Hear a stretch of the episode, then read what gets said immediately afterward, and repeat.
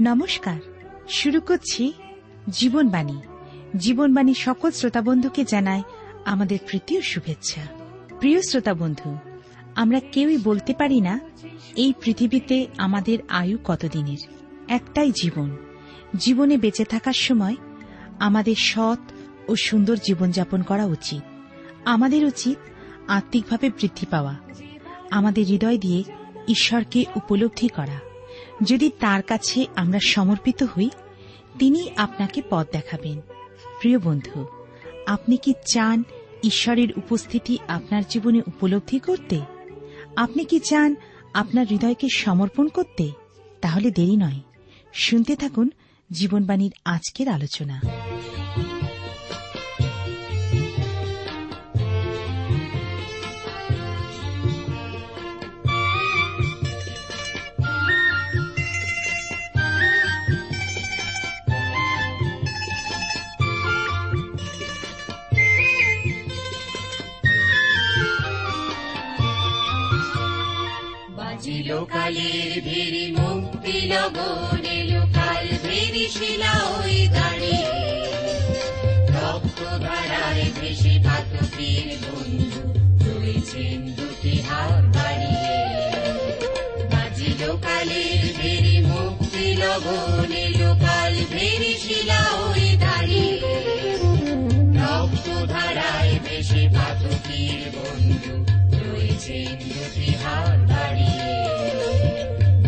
বাজিল কালের ভেরি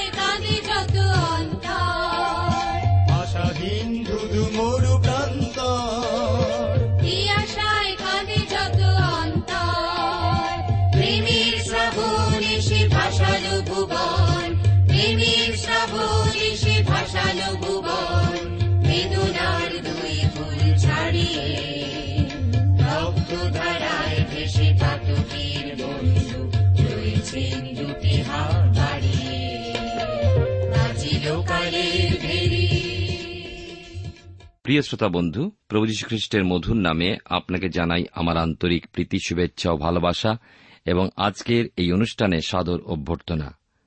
জীবনবাণীর ধারাবাহিক আলোচনায় আমি আপনাদের কাছে বাইবেলের নতুন নিয়মে করিন্থীয়দের প্রতি প্রেরিত পৌলের দ্বিতীয় পত্রের নয়ের অধ্যায় থেকে আলোচনা করছি।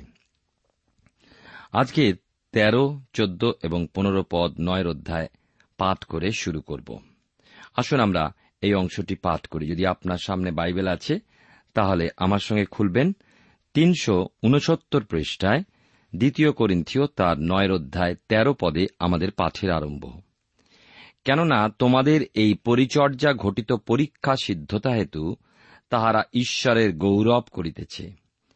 খ্রিস্টের সুসমাচারের প্রতি তোমাদের স্বীকৃত আজ্ঞাবহতা প্রযুক্ত এবং উহাদের প্রতি ও সকলের প্রতি সহভাগিতানুরূপ দানশীলতা প্রযুক্ত করিতেছে, আর তোমাদের প্রতি ঈশ্বরের অতি মহৎ অনুগ্রহ হেতু তাহারা তোমাদের নিমিত্তে প্রার্থনা করিতে করিতে তোমাদের জন্য আকাঙ্ক্ষা করিতেছে। ঈশ্বরের বর্ণাতীত দানের নিমিত্ত তাহার ধন্যবাদ হোক। ঈশ্বর তার আপন পঠিত বাক্যের দ্বারা আমাদের প্রত্যেককে আশীর্বাদ করুন, আসুন প্রার্থনায় অবনত হই। প্রেমময় পিতা ঈশ্বর, তোমার পবিত্র নামের ধন্যবাদ করি। তোমার মহান অনুগ্রহ, দয়া, করুণায় আমরা আজ পর্যন্ত সুরক্ষিত হয়েছি। তোমায় ধন্যবাদ দিই তোমার জীবন্ত বাক্য যা তুমি আমাদেরকে দিয়েছ, যার মধ্যে দিয়ে আমরা তোমার সত্য জানতে, বুঝতে এবং সেই মতো জীবনে চলতে পারছি। তুমি আমাদের সঙ্গে কথা বলো, তোমার আত্মিক আশীর্বাদে আমাদেরকে পরিপূর্ণ করো। তোমায় ধন্যবাদ দিই তুমি এ পর্যন্ত আমাদেরকে পরিচালিত করেছ। সকল ভার তোমার হাতে দিই, আমাদের জীবনকে তোমার মনোমতো করে চালাও। প্রত্যেক শ্রোতা বন্ধু ব্যক্তিগত জীবনে, পরিবারের কার্যক্ষেত্রে তোমার আশীর্বাদ দান করো। ধন্যবাদ গৌরব, মহিমা তোমারই হোক ত্রাণকতা যিশুর নামে প্রার্থনা চাই। আমেন।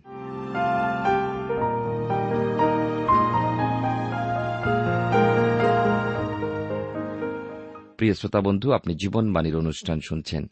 এই অনুষ্ঠানে আমি আপনাদের কাছে দ্বিতীয় করিন্থীয় তার নয়ের অধ্যায় তেরো থেকে পনেরো পদ পাঠ করে শুনিয়েছি। আমি স্বীকার করতে দ্বিধাবোধ করি না কত স্থানে গিয়ে যখন প্রভুর কার্যের উদ্দেশ্যে পরিদর্শন করে বেরিয়েছি বিভিন্ন মানুষের কাছে শুনেছি যে অপরাপর মানুষের বা মণ্ডলীর কাছ হতে প্রাপ্ত দান বা সহায়তার জন্য ধন্যবাদের ভাষাগুলো। তাদের প্রাপ্ত দান ও নানা সহায়তার দরুন কৃতজ্ঞতায় কতবার দাতাদের স্মরণ করেছেন। প্রিয় শ্রোতা বন্ধু, প্রিয় ভাই ও বোন, আজ নিজেকে আপনিও দেখুন, আপনার সম্পর্কে কি কোনো ব্যক্তি, কোনো পরিবার, ঈশ্বরের পবিত্র সাধু বা কোনো মণ্ডলী ধন্যবাদ কৃতজ্ঞতায় পূর্ণ হয়ে উঠেছে। তাহলে তারা আপনাকে ধন্যবাদ জানায় এবং সর্বপরিস্থ ঈশ্বরের ধন্যবাদ জানিয়ে তার কাছে আপনার উদ্দেশ্যে আশিস ও যাচনা করবে। যারা সাহায্য প্রাপ্ত হয়, তারা সাহায্যকারীর উদ্দেশ্যে শুধু প্রাপ্তির জন্য ধন্যবাদ দেয় এমন নয়, কিন্তু সাহায্যকারী ব্যক্তিগণ আত্মিকভাবে যা বলে তা পালনও করে, দেখে উল্লাসিত হয়।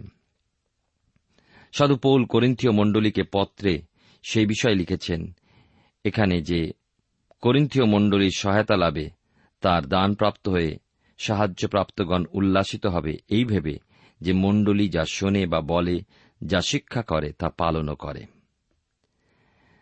দান হল এক অনুগ্রহ, যা চোদ্দ পনেরো পদে আমরা পাই। ঈশ্বর আমাদেরকে ব্যবস্থা অনুযায়ী দশমাংশ দিতে বলছেন না নতুন নিয়মে। কিন্তু অনুগ্রহ পূর্ণ হৃদয়ে তিনি আমাদের কাছে আগ্রহ করেন। আমাদের পরিস্থিতি অনুসারে দান করা প্রয়োজন। প্রভু যীশু বলেন, অধ্যাপক ও ফরিসিগণকে, তোমরা পদিনা, মৌরি ও জিরার দশমাংশ দিয়া থাকো। তারপরে তিনি এও বলছেন, গুরুতর বিষয় ন্যায় বিচার, দয়া ও বিশ্বাস পরিত্যাগ করিয়াছ। কিন্তু এ সকল পালন করা এবং ওই সকল পরিত্যাগ না করা তোমাদের উচিত ছিল। অন্তরতে দশমাংশ বা তার অধিক প্রভুর উদ্দেশ্যে দিতে হবে। আপনার পরিস্থিতি হতে আপনি আন্তরিকতা সহ দান করুন। প্রভুর আশীর্বাদ নিশ্চয়ই লাভ করবেন। ব্যবস্থার বাধ্যবাধকতা পূর্বক নয়, দেহ, আত্মা ও প্রাণের একাগ্রতায় দান উৎসর্গ করুন। সাধু পৌল ঈশ্বরের সেই আশ্চর্য অনুগ্রহরূপ দান প্রাপ্তির জন্য করিন্থীয় মণ্ডলীকে নিশ্চয়তা দিয়েছেন যে, এই দানের অনুগ্রহস্বরূপ তারা যা কিছু সাহায্য প্রেরিত বর্গের হস্তে তুলে দিচ্ছেন তার জন্য তারা ওই মণ্ডলীর জন্য প্রার্থনা করবেন। তারা ঈশ্বরের গৌরব কীর্তনও করবেন।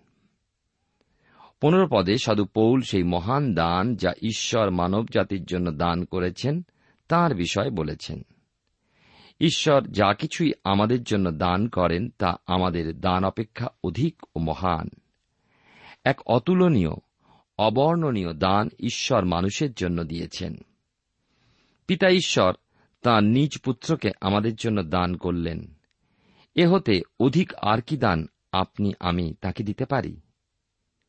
এক মুহূর্তের জন্য একটু চিন্তা করুন। পুনরায় এই প্রসঙ্গে আটের অধ্যায় নয় পত্রিতে ফিরে আসি, যেখানে লেখা রয়েছে, তিনি অর্থাৎ প্রভু যীশু ধনবান হইলেও তোমাদের নিমিত্ত দরিদ্র হইলেন যেন তোমরা তাহার দরিদ্রতায় ধনবান হও। আশ্চর্য তার অনুগ্রহ, আশ্চর্য তার দয়া ও করুণা। মহাধনে ধনী হয়েও আমাদেরই জন্য তিনি হলেন নিঃস্ব রিক্ত। পিতা ঈশ্বরে বহুমূল্য সেই দান প্রভু যীশু খ্রিস্টের জন্য। আসুন, আমরা তার ধন্যবাদ করি। তিনি আপনার ও আমার জন্য, সমগ্র মানব জাতির জন্য, স্বর্গ ও স্বর্গীয় বৈভব সমস্ত, তার সম্মান সমাদর, তার সিংহাসন দুধগণের অবিরত প্রশংসা, স্তব স্তুতি পরিত্যাগ করে এ জগতে এলেন দিন সেবক রূপে। একমাত্র উদ্ধারকর্তা হয়ে তিনি এই জগতে জীবিত ও সুখী জীবন যাপনকারী হিসাবে দিন অতিবাহিত করতে আসেননি। এসেছিলেন দুঃখ ক্লেশে সংকটে পরীক্ষায় বিজয়ী জীবন যাপনার্থে আপনার, আমার ও সমগ্র মানবজাতির উদ্দেশ্যে মৃত্যুবরণ করতে। এসেছিলেন ক্রুশের উপরে সমস্ত রক্ত বইয়ে দিতে। আপনাকে, আমাকে অনন্ত জীবন দিতে এলেন তিনি। আর তা দেওয়ার জন্য নিষ্ঠুর, অকথ্য, প্রচণ্ড ঘৃণ্য ও লজ্জাস্কর যাতনাময় শাস্তির মাধ্যমে তিনি মৃত্যুদণ্ড ভুগলেন। আপনার ও আমার পাপের জন্য পবিত্রকৃত বলি উৎসর্গ করলেন নিজেকে দিয়ে। ইব্রিয় পুস্তকে লেখক কি বলেছেন? প্রভু যীশু কেন এইভাবে সহ্য করেছিলেন? লেখা আছে, সম্মুখস্থ আনন্দের নিমিত্ত। আশ্চর্য গৌরব মণ্ডিত ত্রাণকর্তা তিনি। তাকে সেই সমাদরের স্থান হতে নিচে কখনো নামিয়ে আনবেন না। তিনি নত হলেন এবং এখন কিন্তু মহিমাময় রূপে স্বর্গে বিরাজিত। তিনি উজ্জ্বল প্রভাতীয় নক্ষত্র, আমাদের একমাত্র মুক্তিদাতা। আপনার ও আমার কাছে তিনি এক অবর্ণনীয়, অতুলনীয় উপহার। আমাদের প্রতি প্রেমের এই চরম পরাকাষ্ঠা, প্রভু যীশু। কেউ কোনোদিন ওই মহান দান অপেক্ষা বা তাকে অতিক্রম করে কোনো দান দিতে পারবে না। আসুন, আমাদের পরম করুণাময় সত্য জীবিত ঈশ্বর, ত্রাণকর্তা প্রভু যীশু খ্রিস্টকে জানাই ধন্যবাদ। ও তাঁর উদ্দেশ্যে মহিমা কীর্তন করি। আমরা দেখি, এইবারে যে সাধু পৌলের প্রেরিত পদের সত্যতা প্রতিপাদন বিষয়ক, যা আমরা দশের অধ্যায় দেখব, দ্বিতীয় করিন্থীয় তার দশের অধ্যায়। এখন আমরা এসে পৌঁছেছি পত্রটির শেষ ও মহান ভাগে। এর আগে আমরা এই পত্রের প্রথম ভাগে খ্রিস্টীয় জীবনযাপনের বিষয় এবং দ্বিতীয় ভাগে খ্রিস্টীয় দানের বিষয় আলোচনা করেছি। এই দুটি ভাগ অধ্যয়নের পর আমরা এখন খ্রিস্টীয় প্রহরার বিষয়, অর্থাৎ শেষ ভাগ অধ্যয়ন করতে চলেছি। এখন যে অংশে আমরা এসে পৌঁছেছি, সেখানে মূলগত যে পরিবর্তন ও এক নূতনত্ব লক্ষিত হয়, তা লক্ষ্য করে অনেক সমালোচকই একে তৃতীয় পত্র হিসাবে গণ্য করে। কিন্তু নতুন একটা সুরে কথা বলা মানেই নয়, নতুন একটা পত্র। আমরা যা দেখলাম করিন্থীয় মণ্ডলী এক বিভক্ত মণ্ডলী। সাধু পৌল প্রথমে লিখেছিলেন তাদেরকে প্রথম পত্রে একের অধ্যায় এগারো পদে, যা লেখা আছে, কেননা, হে আমার ভাতৃগণ, আমি ক্লোইর পরিজনদের দ্বারা তোমাদের বিষয়ে সংবাদ পাইয়াছি যে তোমাদের মধ্যে বিবাদ আছে। অধিকাংশ লোকই ওই মণ্ডলীতে সাধু পৌলকে সমাদার করত, পৌলের অধিকার স্বীকার করত, অল্প সংখ্যক লোক তাকে মণ্ডলীতে অস্বীকার করত। মনে হয়, প্রথম নয়টা অধ্যায় তিনি অধিক সংখ্যকের যে দল তাদের উদ্দেশ্য করে এবং দশ, এগারো ও বারো অধ্যায় অল্প সংখ্যকের যে দল তাদের উদ্দেশ্য করে এই পত্র লিখেছেন। আমরা দেখব বিশেষ করে যে এই ভাগটিতে প্রেরিত পৌল তার প্রেমের হৃদয়টি যেন মুক্ত করে দিয়েছেন। তার হৃদয় মানুষ হিসাবে এবং সেবক হিসাবে আমরা তাকে এমন অবস্থাতে পাব। তার এমন স্বভাবের সঙ্গে আমরা পরিচিত হতে চলেছি, যেখানে তিনি নিজ প্রেরিত পদের রক্ষা বা সমর্থনের বিষয় তুলে ধরছেন। দ্বিতীয় করিন্থীয় তার দশের অধ্যায় আমরা আলোচনায় রয়েছি এখন। আমরা দেখব, লেখা আছে, তার উপরেই পৌলের প্রেরিত তত্ত্ব ও ক্ষমতা। আর আমি, পৌল নিজে খ্রিস্টের মৃদুতা ও সৌজন্য দ্বারা তোমাদিগকে অনুনয় করিতেছি, আমি নাকি সম্মুখে তোমাদের মধ্যে বিনত কিন্তু অসাক্ষাতে তোমাদের প্রতি সাহসিক। প্রিয় শ্রোতা বন্ধু, প্রিয় ভাই বোন, নিশ্চয়ই আপনার মনে আছে যে সাধু পৌল বেশ রূঢ় ভাষায় পত্র লিখেছিলেন যেন তাদের সংশোধন হয়। অল্প সংখ্যক লোকের যে দলটি তা ভীষণভাবে তার সমালোচনা করেছিল, তারা বলতো, পৌল আমাদের মধ্যে থাকাকালীন যেন কিছুই নয়। তার যেন কোনো স্বরই নেই। অথচ দেখো, দূরে থেকে চিঠিতে কেমন কড়া ভাষায় তার কথাগুলো লিখে থাকে। সাধু পৌল খ্রিস্টের মৃদুতা ও সৌজন্য দ্বারা তাদেরকে অনুনয় করেছেন। করিন্তে এসেছিলেন তিনি একজন তাঁবু নির্মাণকারী হিসাবে। সমস্ত দিন তিনি বাজারে অতিবাহিত করেছেন। তবু কারও উপরে তিনি ভার অর্পণ করেননি ভরণ পোষণ বা জীবনযাপনের জন্য। পরিশ্রম করতে করতে তাঁর ঘর্মাক্ত শরীর দুই হাত মলিন হয়ে যেত। অপরিচ্ছন্ন নোংরা অবস্থায় তাকে কত সময় অতিবাহিত করতে হয়েছে? তার সেই কার্যরত দিনগুলোতে কাজ দিয়ে চলে যাওয়া মানুষগুলোর সঙ্গে তিনি কথা বলতেন।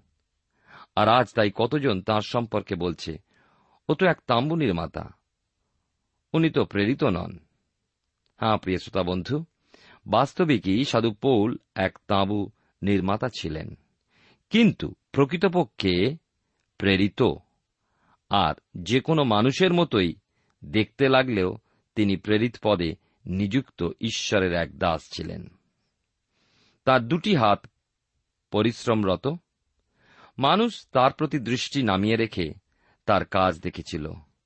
তাই তো তিনি বলতে পেরেছিলেন, আমি পৌল, নিজে খ্রিস্টের মৃদুতা ও সৌজন্য দ্বারা তোমাদিগকে অনুনয় করিতেছি। তিনি স্বর্গীয় ঈশ্বর প্রভু যীশু খ্রিস্টের পার্থিব অবস্থা ও স্বভাবের প্রকাশকে তুলে বলছেন, পৃথিবীতে খ্রিস্ট যেমন চলতেন, তেমন বিনম্রভাবে রক্ষা করেই আমি বলছি।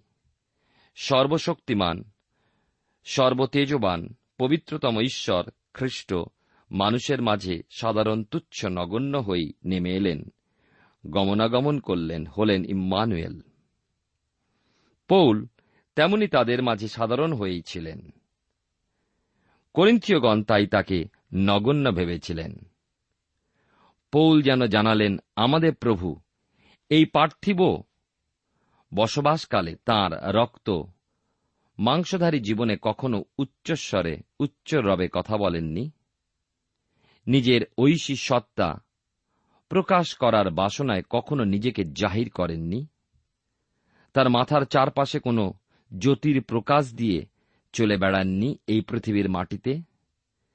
তিনি ছিলেন মৃদুশীল ও বিনম্র আর তার অনুগামীদেরও তার প্রতীক।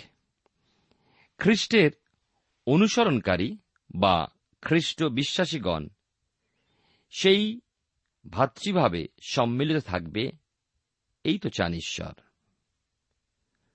সাধুপৌল ঈশ্বরের মনোনীত প্রেরিত, ঈশ্বর কর্তৃক এই কার্যোদ্দেশ্যে আহুত, ঐশ্বরিক এক সেবাকার্যের উদ্দেশ্যে মনোনীত। তাই তিনি অধিকারের সঙ্গে এই কথা বলেছিলেন তার সেই অধিকারকে প্রমাণিত করতে যেন তাকে উত্তেজিত করা না হয়। তিনি সেই মৃদুতা, খ্রিস্টীয় সৌজন্যে তাদের মধ্যে উপস্থিত হতে চান। প্রিয় শ্রোতা বন্ধু প্রিয় ভাই ও বোন, আমি ঈশ্বরের পরিচর্যাকারীকে বা খ্রিস্টের সেবককে, বিশেষ পোশাকে আবৃত হয়ে থাকার বাধ্যবাধকতা বিশ্বাসী নই। বরং তার জীবন স্বভাব চরিত্রে ঈশ্বরের বাক্য প্রচারে তা প্রমাণিত করতে পারে। অথচ করিন্থীয় সেই প্রেরিত তত্ত্বের প্রকৃত অর্থ না বোঝা লোকদের মতোই কতজন রয়েছেন যারা বাহ্যিক দিক লক্ষ্য করে সেবককে চিহ্নিত করে।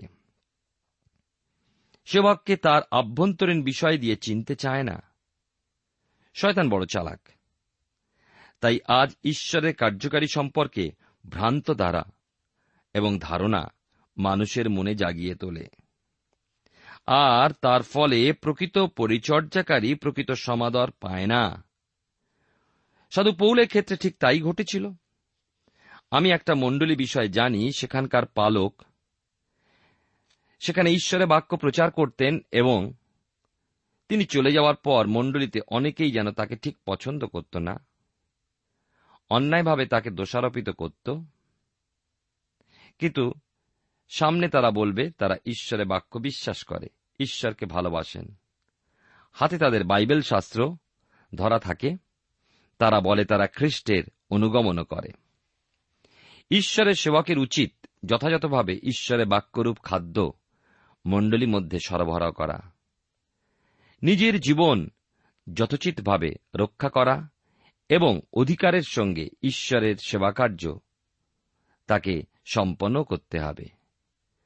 শয়তান এইভাবে সুযোগ গ্রহণ করে। সেবাকার্যে বিশ্বস্ততা রক্ষা করতে হবে। ঈশ্বরের আত্মার বসে থেকে প্রকৃত সেবকের চিহ্ন খ্রিস্ট বিশ্বাসী বুঝে নিতে পারে। ঈশ্বরের আত্মার বশবর্তী না থাকলে বিশ্বাসী বলে পরিচয় দিয়েও প্রকৃত বিশ্বাসী হতে পারে না এবং প্রকৃত সেবককে চিনতে পারে না।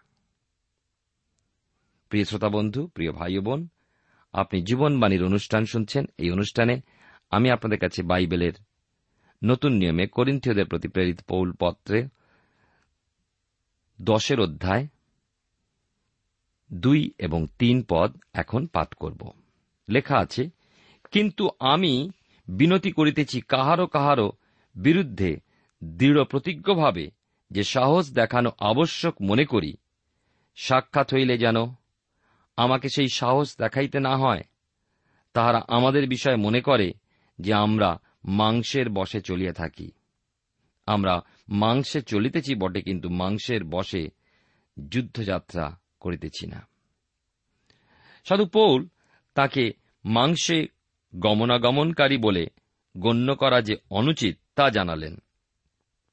কেননা তিনি উল্লেখ করেছেন, তিনি তাঁবু নির্মাতা হিসাবে পরিশ্রম করার সময় তার হাত দুটি নোংরা ও অপরিচ্ছন্ন হয়ে যেত, তার শরীর ঘর্মাক্ত হয়ে উঠত কার্যরত থাকাকালীন অবস্থায়। তারা এই অবস্থায় পৌলের মূল্যায়ন করেছিল। পৌল জানালেন, রক্ত মাংসের শরীরে এই জগতে সাধু পৌল চলাফেরা করলেও মাংসের বসে চলেন না। মাংসে চলা, এই মাংস বলতে তিনটি অবস্থা বোঝায়। এক, রক্ত মাংসের শরীর যা আমাদের পার্থিব জীবনকে ধারণ করছে। সেক্ষেত্রে হাড়ের উপরে মাংস। দুই, এই শরীরের যে মন তা মানসিক দিক প্রকাশ করে। আবার তিন, যেখানে দেখা যায় ওই শরীর ও মন চালিত হয়ে দুর্বলতায় অসৎ মন্দ কার্য সম্পাদন করে। আবার সরলতায় মঙ্গল কার্য করে। তা হল আত্মিক দিকের প্রকাশ। এইভাবে শারীরিক, মানসিক ও আত্মিক তিনভাবে আমাদের জীবনের মাংসময় অবস্থার প্রকাশ হতে পারে। সাধু পৌল বলেন, মাংসে চলিতেছি বটে, কিন্তু মাংসে যুদ্ধযাত্রা করিতেছি না। সাধু পৌল এই মাংস কথাটার তিনটি দিকই ব্যবহার দেখিয়েছেন। তবে তিনি অধিক ক্ষেত্রে পুরনো আদমের পতিত স্বভাবের প্রকাশ দেখিয়েছেন। রোমিও পুস্তকের সাতের অধ্যায় আঠেরো পদে বলেছেন, যেহেতু আমি জানি যে আমাতে অর্থাৎ আমার মাংসে উত্তম কিছুই বাস করে না। এই ক্ষেত্রে পৌল কলুষিত, অশুদ্ধ স্বভাবকে প্রকাশ করেছেন এই মাংস শব্দটির মধ্যে দিয়ে। আর তা হল আত্মিক দিকের দৃষ্টিভঙ্গি। যখন তিনি লিখেছেন, মাংসে চলিতেছি বটে, কিন্তু মাংসে যুদ্ধযাত্রা করিতেছি না। এখানে তিনি মাংসে চলা বলতে মানসিক দিকটিকে প্রকাশ করেছেন, কিন্তু মাংসে যুদ্ধযাত্রা বলতে আত্মিক দিকের প্রকাশ দেখিয়েছেন। মনে হয় না যে করিন্থে আসার কালে মাংসে খুব সবলতা বা শক্তি নিয়ে সাধু পৌল এসেছিলেন, বরং এই যে যুদ্ধযাত্রা, তাই আত্মিক যুদ্ধ। ইফিসীয়দের প্রতি পত্রের ছয়ের অধ্যায় বারো পদে সাধু পৌল লিখেছেন, কেননা রক্ত মাংসের সহিত নয়, কিন্তু আধিপত্য সকলের সহিত, কর্তৃত্ব সকলের সহিত, এই অন্ধকারের জগৎপতিদের সহিত, স্বর্গীয় স্থানে দুষ্টতার আত্মাগণের সহিত আমাদের মল্ল যুদ্ধ হইতেছে। প্রাকৃতিক বা শারীরিক নীতিনিয়মের বশবর্তী হয়ে যে পৌল এসেছিলেন এক সাধারণ মানুষের ন্যায়। এমন তো নয়। সাধু পৌল সাধারণভাবে একটা সভা চালাবার জন্য করিন্থে আসেননি। মানবীয় কোনো প্রচেষ্টার মাধ্যমে, কোনো বিজ্ঞাপন বা সংস্থার মাধ্যমে কাজ করতে যাননি। শারীরিক বল শক্তির উপরে ভরসা করেও এ কাজে আসেননি তিনি। না, তিনি খ্রিস্টীয় ভাই বোনেদের সভায় একত্রিত করার উদ্দেশ্যে আমন্ত্রণ জানাতেও আসেননি। তিনি প্রথম করিন্থীয় পত্রে দুইয়ের অধ্যায় দুই পদে বলছেন, কেননা আমি মনে স্থির করিয়াছিলাম, তোমাদের মধ্যে আর কিছুই জানিব না, কেবল যীশুখ্রিস্টকে এবং তাহাকে ক্রুশাহত বলিয়াই জানিব। এক সামগ্রিক যুদ্ধক্ষেত্রের মনোরম পরিপ্রেক্ষণ ছিল পৌলের সম্মুখে। নরক এড়িয়ে স্বর্গকে লাভ করার সেই প্রত্যাশার অভিমুখে চলার জন্য তাঁর চাই আত্মিক অস্ত্রশস্ত্র, আত্মিক যুদ্ধে জয়লাভের উদ্দেশ্য, আর তাই তিনি ব্যবহার করেছিলেন। ঈশ্বর আপনার জীবনে মঙ্গল করুন, আসুন আমরা প্রার্থনায় অবনত হই। প্রেময় পিতা ঈশ্বর, তোমার পবিত্র নামে ধন্যবাদ করি। তোমার জীবন্ত সত্য বাক্যের জন্য যা আমাদেরকে আজকে প্রকাশ করে, যে আমরা যেন প্রভু আত্মিকভাবে চালিত হই, যেমন সাধু পৌল, মাংসের জীবনযাপন করে, অর্থাৎ শারীরিক এই জীবনেও আত্মাকে তিনি সর্বাধিকার দিয়েছিলেন, তাই তিনি বিজয়ী অপেক্ষা অধিক বিজয়ী হয়েছিলেন। আমাদের প্রত্যেক শ্রোতাবন্ধীকে আশীর্বাদ করো। যিশুর নামে প্রার্থনা চাই। আমেন। Thank you.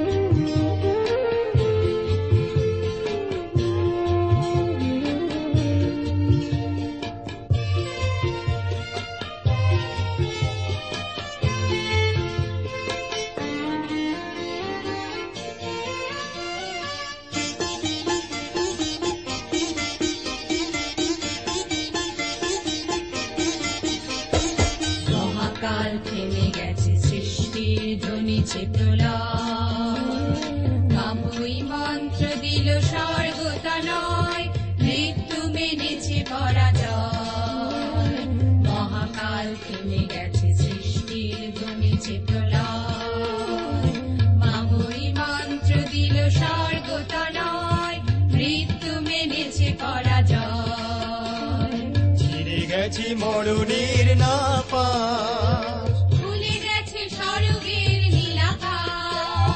ভুলে গেছে মরুনির না